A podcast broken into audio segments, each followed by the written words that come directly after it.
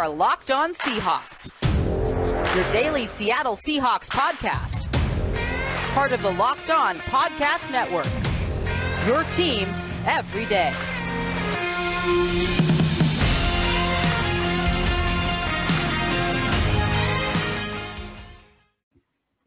Greetings, 12. This is Corbin Smith, your host for Locked On Seahawks. Joining me as always, my co-host in crime, Rob Rang.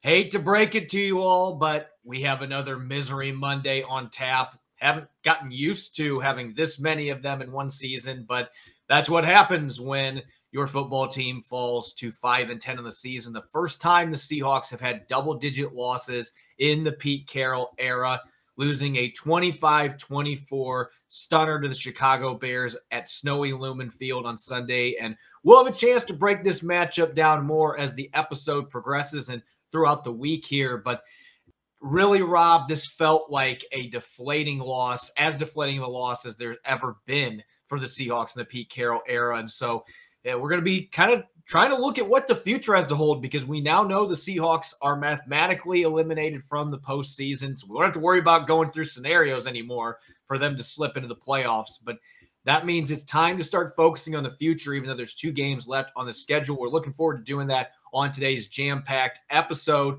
Glad to have you listening in as always and making Locked On Seahawks your first listen 5 days a week. Now for your lead story here on Locked On Seahawks. The Seahawks can officially have their name etched on their 2021 tombstone with a 25-24 loss to the Bears. They fell to 5-10. They've guaranteed that they're going to finish in last place in the NFC West. They're eliminated from the postseason. The Bears ensured that their playoff hopes were put on ice, just like the field at Lumen Field. Yeah, that's a good way of putting it. I think that this was a particularly deflating loss, because like so many of the other losses so far this season, Corbin, it just felt like such a winnable game. This is a game that the Seahawks, at least the prior versions of the Pete Carroll coach teams, just had a little bit more firepower down the stretch, would have a little bit more just want to and physicality down the stretch. And it was the Chicago Bears who wound up pulling out the big plays. It did have the greater physicality, especially in the second half. And so it was a particularly deflating loss. You could see it just in Pete Carroll's body language after the game in the post-game press conference. Russell Wilson as well. I mean, these are two guys who pride themselves on their optimism, and yes, they felt and looked basically as cold as that Lumen Field ice, as you mentioned. Just defeated. That's the word that comes to mind when you look at what Pete Carroll and Russell Wilson's body language was like after the game. And you got to understand, there's good reason why. I mean, 10 losses is unheard of for Pete Carroll. He has not had 10 losses in a season since his first year, his only season with the New York Jets in 1994. At any level, he has not lost double-digit games. This is just new foreign territory for him. He's not used to losing this many games. Russell Wilson is a winner. He had never lost double-digit games. He had never lost more than 7 games in a season going into this year. So for both of these men, it's really been a difficult, challenging season trying to weather this storm that has just continued to haunt this football team. And they have not been able to finish games. They've had 5 losses by 3 points or less, which, some may say, well, that suggests a few more bounces would have went their way. They could be 10-5 instead. Yes, that's absolutely true. But you could have made the same argument the last couple of seasons with all the close games the Seahawks managed to win. And so I think now that we know the Seahawks at 5-10 are out of the playoffs, there's no way they can get into the postseason. These last 2 games, they truly are playing for pride and evaluation for the future. I think we've got to ask the central question here, the essential question, Rob. Is it time for the Seahawks going into the 2022 offseason to initiate a full-scale rebuild? I'm not talking retooling like they did in 2018. I'm talking rip it down almost to the studs, keep a few of your star players, and let's completely rebuild. Is it time to do that now, coming off the loss that just seemed to hit different even than some of the other really bad losses the Seahawks have had this season?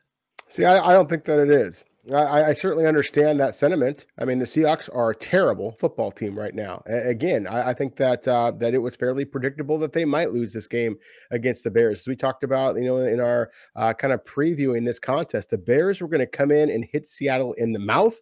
And the fact that Seattle was not able to duplicate that physicality, that intensity, even at home, even with everything on the line, to me is absolutely a huge concern. That said, you just mentioned the fact that Seattle had 5 different losses this year, based on 3 points or less. They were playing against a first-place schedule. They'll be going up against a last-place schedule next year. That is going to help whoever is brought in as head coach. If there is indeed going to be a change, whoever would be at quarterback, if there is going to be a change, whoever would be in a general manager, it's going to help them look really, really good in their very first year here, just again, because they'd be going against a fourth place schedule. It was a very talented, and I'd like to think a team that has its pride, been hurt a little bit this year, that likely would be able to come back next year with a little bit more ferocity to their game. But at the same time, until you show me a head coach or somebody else who's going to be able to motivate a team that, frankly, has not shown much motivation, has not shown much scratch and claw, the way that Pete Carroll has historically done, with several teams over the years, then and I don't know that the hard reset is exactly what this model needs. See, and I disagree, and this is something that I've kind of worked up to because our listeners know that I've been on board with keeping Pete Carroll and keeping John Schneider and trying to keep Russell Wilson for the most part up to this point. I don't know how coming out of this game, and you don't want to put too much stock in one game, especially when the Seahawks already were guaranteed a losing season. They're a bad football team, and they showed that again yesterday. But again, this game just hit differently, and I don't know how many times after games Pete Carroll has taken the sword and, I've got to do a better job or this is on me. And it's the same problems that have been haunting them all season. They were actually good on third down in the first half yesterday, but 3 for 10 for the game. That's not going to get it done. The Bears had the football almost 40 minutes. So, again, they lost the time of possession game. You see a defense that can't get off the field, and part of that's on the offense for not being able to do their job, but the defense has to get stops. They had their own issues with third downs. These are the same issues that have cropped up all year, the discipline issues, the time management, the clock management. Those are issues that have been brought up for years, and the Seahawks have been able to overcome those problems because their talent, well, that has not been the case this year, and there were some questionable game management things that happened yesterday as well. That, to me, starts to go back to the head coach and to his coaching staff. When you are not able to find a solution to these problems with the supposed talent that is on this roster, and again, I'm not saying that you just sell the entire farm. You're not doing a fire sale necessarily, but you can't do what you did in 2018, in my opinion, at this point. You can't say, we're going to keep Russell Wilson, Pete Carroll, John Schneider, a couple of our key pieces, and then we're just going to try to reload around them. I think that this offseason requires a much more detailed rebuild than that. And I think they're going to have some really tough decisions to make along the way, whether that's with Bobby Wagner or figuring out what they're going to do with Quandre Diggs, who's going to be a free agent. What do they do at the tackle positions? Brandon Shell and Dwayne Brown are both going to be free agents. They've got a lot of really pressing questions. They've got cap space to work with, but you've got a $35 million quarterback that isn't playing like a $35 million quarterback. I don't know who ends up being out after this season ends, but again, this just feels like, and we've talked end of an era quite a bit this year with debilitating losses that put the Seahawks behind the 8 ball. But this one just was different. This one truly felt like the end of an era. And maybe it's going to be Pete Carroll. Maybe it's going to be Russell Wilson. Maybe it's going to be both of them that are out of town. I wouldn't rule anything out at this point. And you don't want to overreact to one season. Again, they've won these close games for the most part during Pete Carroll's time on the sideline. And you could point to this season just being an aberration or an anomaly. I just don't see it that way, though, at this point. I don't know how you can go back to having pretty much the same cast of characters and retooling around them with the way that this season is played out. I can't see it working out. If you really want to compete for Super Bowls, I don't see this core being the group with this coaching staff at this point that's going to get the job done. And I'm not saying a full rebuild is going to get you back into Super Bowl contention next season. You probably are going to miss the playoffs again if you do that, especially if you're moving on from Russell Wilson. But it might get you to a Super Bowl quicker in the long run than trying to keep winning with a group that now 5 or 6 years in a row, this core of players, they haven't been able to win playoff games, and now they're not making the postseason. So we got a long offseason ahead of us. We'll see what ends up happening, but I personally believe that an all-out rebuild needs to be coming and needs to be on tap for the Seahawks team coming out of this game. It's just what has been a miserable 2021 season. We're going to be answering your questions on our Monday mailbag here in a moment. Let's talk about your new year. We got New Year coming up. Awesome holiday. One of my favorites. That means it's time for New Year's resolutions. If yours is about getting fit or eating healthier, make sure you include Built Bar in your plan. Built Bar is the protein bar that tastes like a candy bar, maybe even better than a candy bar. Built Bar makes it easier to stick to your resolution because it tastes good. You'll want to eat it all the time. Unlike other protein bars, which can be chalky or waxy or taste like a chemical spill. You want to eat healthy, but it just gets so boring. By week 3, you might be thinking, this just is not worth it. Where's the chocolate? Well, Built Bars take care of that. They're 100% real chocolate, 130 calories, 4 grams of sugar, 4 net carbs, and 17 grams of protein. Compare that to a candy bar, which usually has around 240 calories, 30 grams of sugar, and dozens of net carbs. Here's an idea for the new year. Go to all your secret treat stashes at home, in the pantry, and at the office, wherever. Throw out all the sugary and calorie-filled treats and replace them with Built Bars. So when you're craving a snack or treat, you can reach for something that's healthy and tastes incredible. Even if you're not a huge fan of working out, you can at least eat something that tastes good and is good for you. That way, you can enjoy a delicious Built Bar. You can almost count it as a workout. Go to Built.com and use the promo code LOCKEDON and get 15% off your order. That's LOCKED15 at Built.com for 15% off. Continuing our Misery Monday here on the Locked On Seahawks podcast, it's time for our weekly Monday mailbag. Let's get right to it. Tons of questions from you, the 12s. Rob, our first question coming from Hawk Sponge. Do you think fans influence decisions made by the Seahawks organization, like the decision to fire Brian Schottenheimer? And if so, how much? I actually think this is an interesting question because I do wonder how much John Schneider, Pete Carroll, the players, we know some of the players are very active on social media. How much do the fans play into their decisions? I don't think that the fans play much into the actual football personnel decisions in terms of who the team trades or who the team drafts. I think the Seahawks as an organization do a great job of incorporating the fans into the the fan experience at the games itself, Corbin. But again, I think that Pete Carroll and the success that he had prior to joining with the Seahawks, with John Schneider and the success that he had, especially with the Green Bay Packers, I think that their success speaks for itself, frankly, and that the Seahawks are one of those clubs that is probably less willing to allow the noise to bother them. The noise meaning the fans, the noise meaning the media. I mean, just think about what it turns out like every time when it comes to draft day. There's this expectation of who the Seahawks are going to select, and they wind up going in a completely different direction. To me, that suggests that maybe they should be listening to the fans more, but I don't think that they are.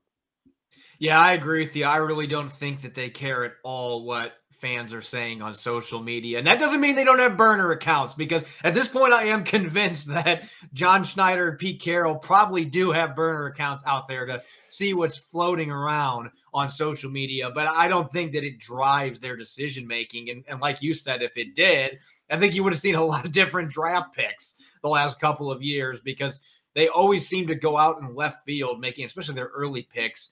And fans are always flabbergasted by that. So if they were really listening to what the fans wanted and or using that to make their decisions, then they'd have a lot different choices that they would be making in free agency, the draft, you name it. Not all of them are shunned by the fan base, but I would say especially with the draft, the fans are typically not too happy with the moves, at least in the last 4 or 5 years. Next question here from King J. What would the Seahawks get if they traded Bobby Wagner this offseason? And Rob, you and I were going to touch on this in our third quarter segment potentially, because it has been a rough couple weeks, even though Bobby Wagner did just break the Seahawks franchise record for tackles. He's overall had a good season. He's going to be 32 in the offseason, though. And again, I mentioned this, might be time to consider rebuilding. What can you get for a soon-to-be 32-year-old linebacker, even one that's going to be Canton-bound down the road? Bag of footballs. That's the thing, is you're not going to get much for him. You know, you're going to get a day three pick at best, considering the fact you are talking about a 32-year-old linebacker who has not played very well down the stretch of either this year or last year, frankly, you know, who is due an awful lot of money. Now, if Seattle was willing to accept a whole bunch of that money, you know, the salary cap restrictions that would come with it, then you might be able to get maybe a day two, a second or third round selection. But as you said, Corbin, and I agree with you, Bobby Wagner is a future Hall of Fame player. I think one of the best things about him is that he has played his entire career in Seattle. To trade away a player of that caliber, a man of that caliber on and off the field, for you know, anything less than an early round draft pick, I think is the exact opposite of the message that you want to send. Bobby Wagner has done everything that the Seahawks have ever asked him to do. I just think he's an aging player, like a lot of the other players on Seattle's roster. I think that he is overpaid at this point, but I don't think that there is any kind of quick switch to be made with Bobby Wagner, unfortunately, just because the salary is so bloated. I still think that he is a good enough player that unless you're getting a second or early third round pick at minimum in exchange for him, that it's tough to justify moving him. The downside, though, is that contract, because he's not played to that level. He's not making the impact game-changing plays, the interceptions, the sacks, things like that he did make earlier in his career. Yes, he's still a really good tackler, though he has missed quite a few tackles the last 2 weeks, uncharacteristically. And part of it is he's not taking the best angles, and his athleticism is continuing to decline. So the Seahawks are between a rock and a hard place here, because you don't want to give up a legend like that without making sure you get adequate compensation. But to the defense of other teams, you know, giving up a third or fourth round pick seems like adequate compensation for a player that is declining, is aging, and didn't finish this season well after a strong start to the campaign. And so again, between a rock and a hard place. I don't know if they try to move him this offseason, but if they do, you're probably not going to be getting the value back that you would hope for a guy that's going to be a first ballot Hall of Famer, one of the best linebackers of his era, but he's towards the end of his career now at this point. You're going to have a hard time getting the right compensation back for him. Next question from Africa Shabazz. What exactly is Shane Waldron good at? I'm really getting Office Space vibes from this. What is it that you do here, Shane Waldron? We don't know how to use Eskridge. Russ's running ability has been thrown in the trash. We don't call him to run anymore. We struggle getting DK the ball. The run game exploded with Solari and Shoddy, and now it's become extremely bad. What is it that Shane Waldron can do? And as goofy as this question is, and I don't completely agree with everything in it, you know, you can understand why fans are frustrated, Rob. Oh, I certainly can. I mean, that's the thing. I think you can make a similar type of question, you know, for Daryl Bevel, for Brian Schottenheimer, for any of Seattle's offensive play callers here over the last couple of years, because it does feel like Seattle's offense has been, you know, pretty stagnant, pretty predictable for a long time now. I would caution, though, that if the quarterback was making better plays, if he was playing any type of consistency, then I think we'd be having a different conversation right now. So to me, this all kind of goes back to the conversation we had in the first segment, Corbin, about, you know, perhaps doing a complete roster reset here, in terms of both players and, you know, coaches and scouts, et cetera, et cetera. I just, it's hard to evaluate a first year offensive coordinator when you've had the inconsistencies that you've had at the quarterback and running back positions in particular. But at the same time, I have not seen a great deal of improvement from Shane Waldron at this point. So I think it's a very fair question and something that Seattle absolutely needs to be evaluating after this season, if indeed Pete Carroll and Russell Wilson are brought back. And I talked about this a few weeks ago. I mean, if Pete Carroll's gone, there's no way that Shane Waldron is coming back. And even if Pete Carroll does return for 2022, I think that there is a pretty good chance that this could be a one-year run for Shane Waldron. He could be one and done. And I don't know necessarily that that's fair, because he has been dealt with some rough circumstances. He had 3 games without Russell Wilson. Then Wilson played several games where he has now admitted he was not 100%, and maybe he still isn't 100%. Airmailing throws. Like you said, the last few games, there have been some big plays left in the field because Russell Wilson hasn't executed the way that we are accustomed to seeing Russell Wilson execute. And you can't really blame the offensive coordinator for that. But there also have been issues on third down with some of the play calling. Again, not establishing the run late in the game. Yesterday, it felt like Rashad Penny should have got the ball 4 or 5 more times, and it didn't happen. There's been some questions about tempo, mixing it up, the flow of things, having diversity in their run game. I mean, I can keep going. There certainly have been some issues there that have been evident from a first-time play caller. But you got to wonder if it's fair or not, given the circumstances, whether he should be one and done or not. But when the offense is struggling the way that it has and playing 4 quarters of solid football, again, yesterday, second half, just 7 points, when you're continuously dealing with that, a lot of times the buck stops with the offensive coordinator, who's the easiest person to make a scapegoat.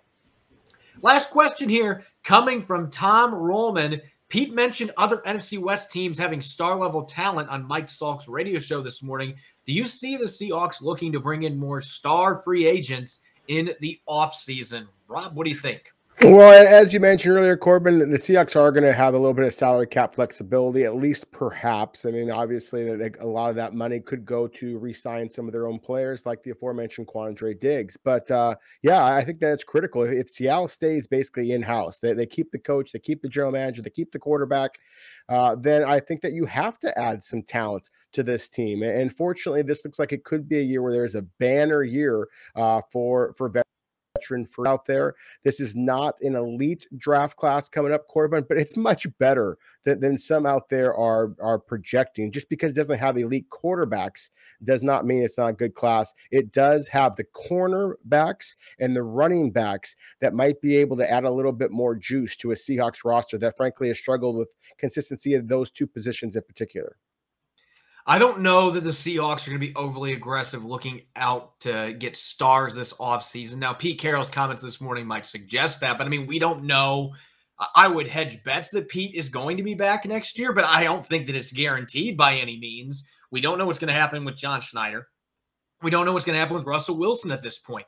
There are so many question marks with the players that are already on their roster, what direction they're going to be going after missing the playoffs and having double-digit losses.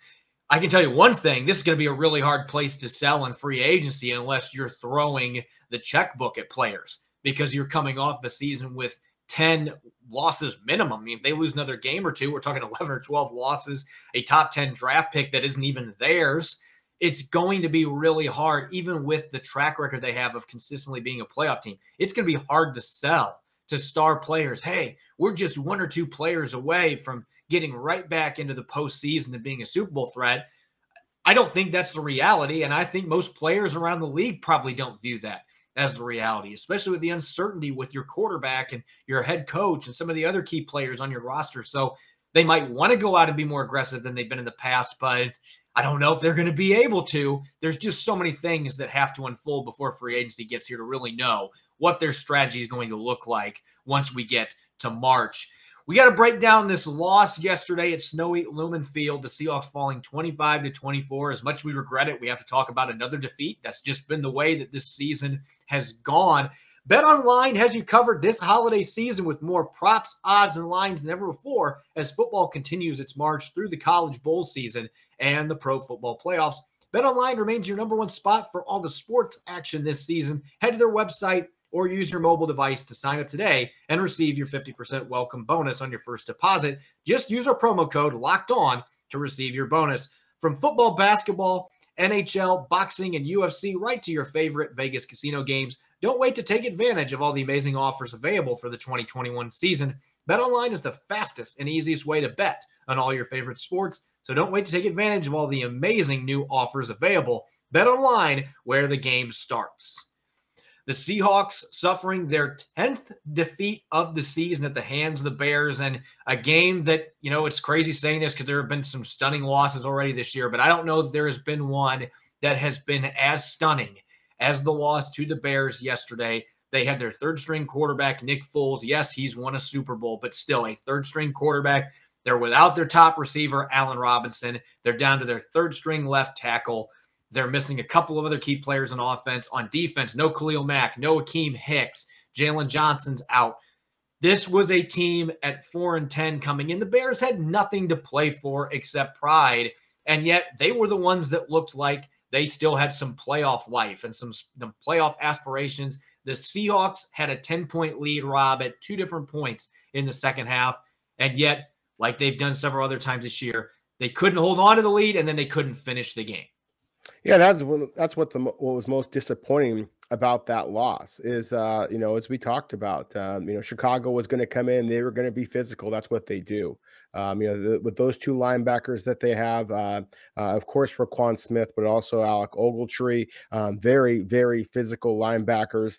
David Montgomery was basically worth the price of admission, in my opinion. I mean, he was the best player on the field, I thought, with all due respect to what Seattle brought on the offensive side of the ball with Rashad Penny. And that's where I would kind of lead off here, I guess, in terms of our overall takeaways from this game. Sure, you can focus in on the sky is falling and all that kind of stuff, but give a little bit of credit to Rashad Penny and the resiliency that he's shown, the physicality of Seattle's offensive line, some of the downfield blocks. Very first play, basically, where you see Dwayne Brown, at his age, is basically being asked to, kind of an old counter tray kind of a play where he drops back and he's leading the charge 10, 15 yards down the field with Rashad Penny right behind him. I mean, just really some spectacular individual efforts from Seattle's offensive side of the football. One of the biggest knocks on Seattle's offense, I've been saying it all season long, it feels like, with Russell Wilson, and that would be one of the arguments I would say,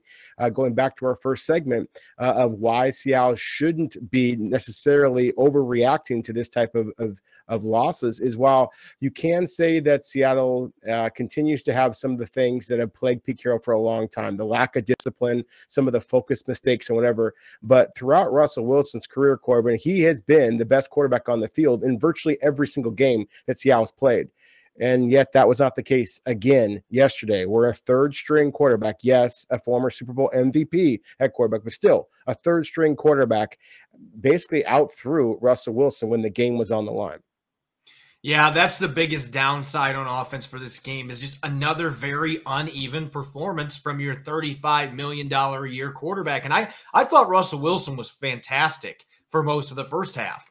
He had a 41-yard touchdown pass to DK Metcalf in the snow flurries, in the wind, perfectly hit him in stride, the throw that he couldn't make indoors in Los Angeles on Tuesday. That looked like a vintage Russell Wilson deep ball. He made a couple other really nice third down completions to Gerald Everett, who, by the way, Everett had his best game as a Seahawk yesterday. I thought he played really well, moved the chains a couple times, had a 24-yard touchdown reception. So you saw a lot of positives on offense. They won with explosives. They won with methodical drives. They won with a 2-minute drill at the end of the first half, though I would have liked to see him have 30 more seconds on the clock if Pete Carroll would have called timeout once they stopped the Bears. They chose to keep their second timeout and take 30 seconds off the clock. I would have liked to see how it would have played out if they would have done the other strategy. But nonetheless, I thought Wilson played really well in the first half. And then second half, we saw what we've seen way too much this year, errant throws on third downs. They ended up finishing 3-for-10 after going 3-for-6 in the first half. They went 0-for-4 on third downs in the second half. He took that awful sack from Robert Quinn that Dwayne Brown did a fantastic job blocking Quinn. He got him washed like 12 yards downfield, but Wilson tried to be Houdini and roll his way out of there and ends up losing 13 yards. Then Jason Myers misses the field goal on the next play. And 39 yards in that weather was not a chip shot by any means. So number 3's just got to play better. We've been saying this for weeks, week after week. He's just not been able to consistently play well for 4 quarters, and that continued yesterday.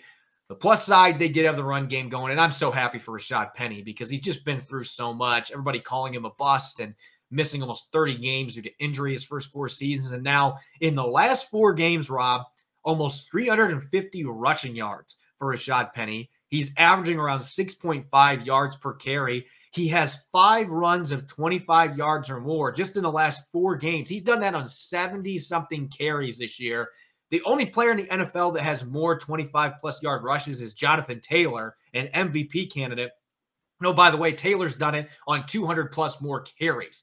That's how explosive Rashad Penny is, and we're seeing him run with power. I had him down for 8 broken or forced missed tackles yesterday on his 16 carries. So you are seeing the player the Seahawks were so enthralled by to the point that they drafted him in the first round out of San Diego State. That's the kind of player he's looking like these last four games. And as Pete Carroll mentioned after the game, he's really played his way back into their plans. We'll see if that actually happens during free agency. But I think at this point, you've got to be bringing him back with the way that he's played. He's been the one consistent bright spot along with the offensive line blocking for him over the last four games that really kept the Seahawks in these games when, unfortunately, their passing game just wasn't living up to expectations. Yeah, I 100% agree with you. As you mentioned, the five plays of 20 yards or more. Again, it's a 230, 235-pound running back, and just how quickly he gets to and through the hole.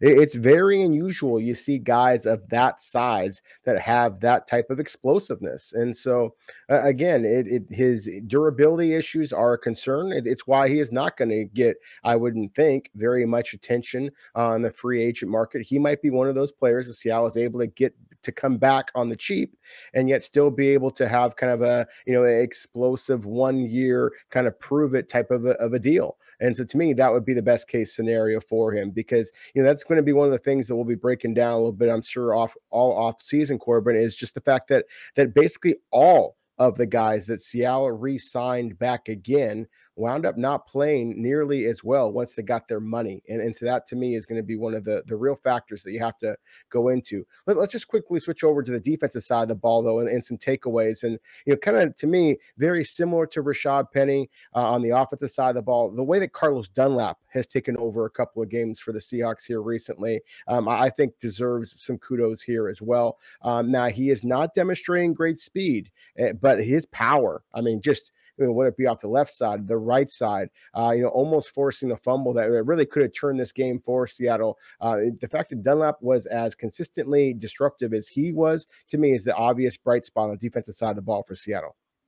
Yeah, and I actually don't know that he was the most disruptive pass rusher for the Seahawks, because Rasheem Green had 5 quarterback hits and 2 sacks in this game. And you and I both know how I feel about Pro Football Focus, but I had to chuckle a little bit looking at their grades this morning. Rasheem Green had like the 3rd lowest grade in their defense, and I'm like, what game were you watching?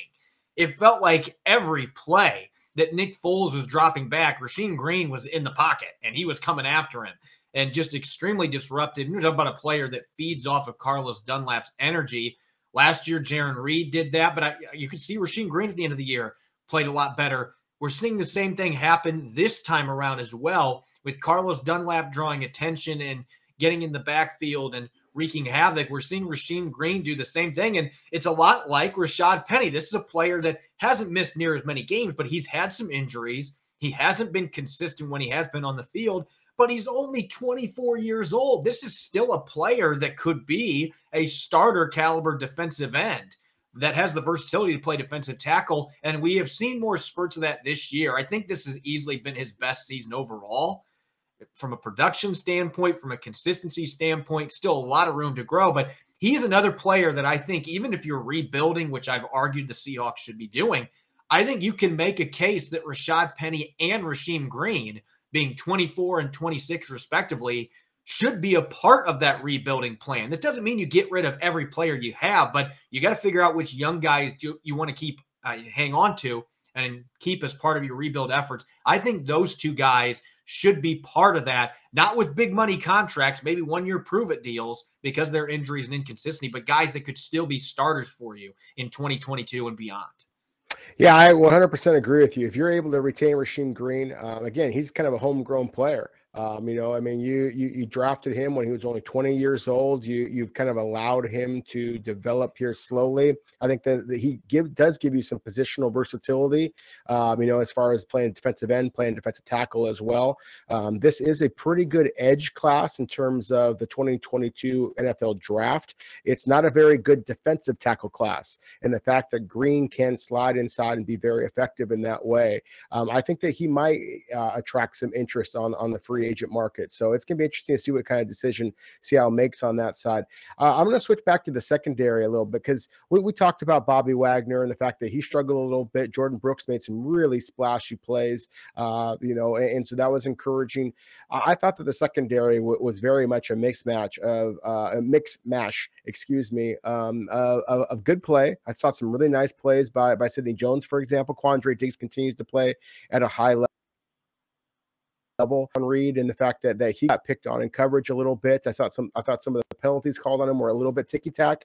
To me, what was the most concerning, Corbin, I mentioned this before with how David Montgomery, that was absolute superstar at the running back for the Bears, but just the number of missed tackles, the number of struggling to get off of blocks from a pretty diminutive size of Chicago wide receivers. Darnell Mooney, all 180 pounds of him running through 3 or 4 Seattle defensive backs tackles down the stretch in that game for what wound up becoming the game-winning drive by the Bears. To me, that was a real concern in this football game.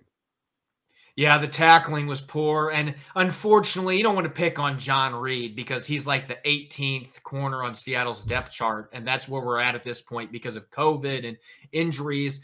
They've just been completely ravaged at that position.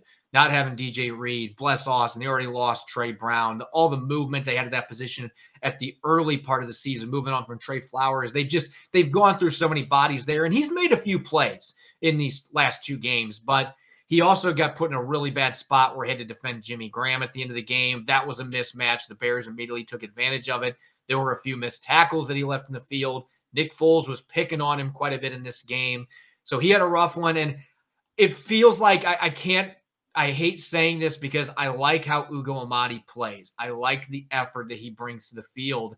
But it just feels like the slot corner position. That is an area the Seahawks are going to have to find a better alternative next season because he's just had too many games where he's had issues with missed tackles or he's had issues with missing assignments or reading screens. He's been really poor in that area of his game, letting ball carriers get away. There are just too many plays that he is leaving on the field at a position that in today's NFL is extremely important. And so I'm with you. I thought the secondary was a true mixed bag. I thought Sidney Jones overall played another really solid game. Quandre Diggs did. Ryan Neal was fine, average game. But your other cornerback spots with John Reed and Ugo Amadi, he saw Nick Foles take advantage of those 2 smaller corners. They were able to get some big chunk plays, a number of 15, 16-yard completions. Also working against linebacker Bobby Wagner to get a number of those as well. The Bears found those weak spots. The Seahawks just did not execute. Everybody's going to say this is Ken Norton Jr.'s fault, but there was one play in particular with Bobby Wagner. Cole Kmet catches the ball 6 yards short of the first down on 3rd down, and Bobby Wagner is in a perfect spot to make the stop, but he looks like he's in quicksand, and Kmet just blows by him on the sideline and easily gets the first down.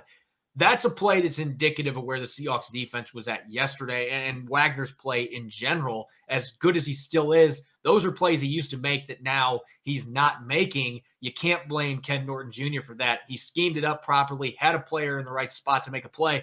Wagner just didn't get it done. So too many plays left in the field for the defense. The offense wasn't able to pick up the slack in the second half.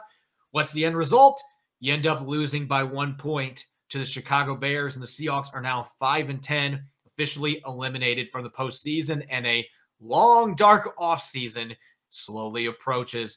As always, we greatly appreciate you making Locked On Seahawks your first listen every day. Now make your second listen Locked On Bets, your daily one-stop shop for all your gambling needs. Locked On Bets is hosted by your boy Q with expert analysis and insight from Lee Sterling. You can follow me on Twitter @CorbinSmithNFL. You can follow Rob @RobRang. Make sure to check out Locked On Seahawks on Apple Podcasts, Google Podcasts, Spotify, and the all-new Odyssey app. That's AUDACY. When we return tomorrow, gearing up for Week 17, which is not the final week of the season. Weird having 17-game schedule, especially when the Seahawks are already out of the playoff hunt. We're going to be breaking down their upcoming opponent, a little bit of what's new with the Detroit Lions, and Tell the Truth Tuesday, we'll be dishing out some more takes from Seattle's loss to the Bears on Sunday. Thanks for listening in. Enjoy the rest of your Monday. Go Hawks.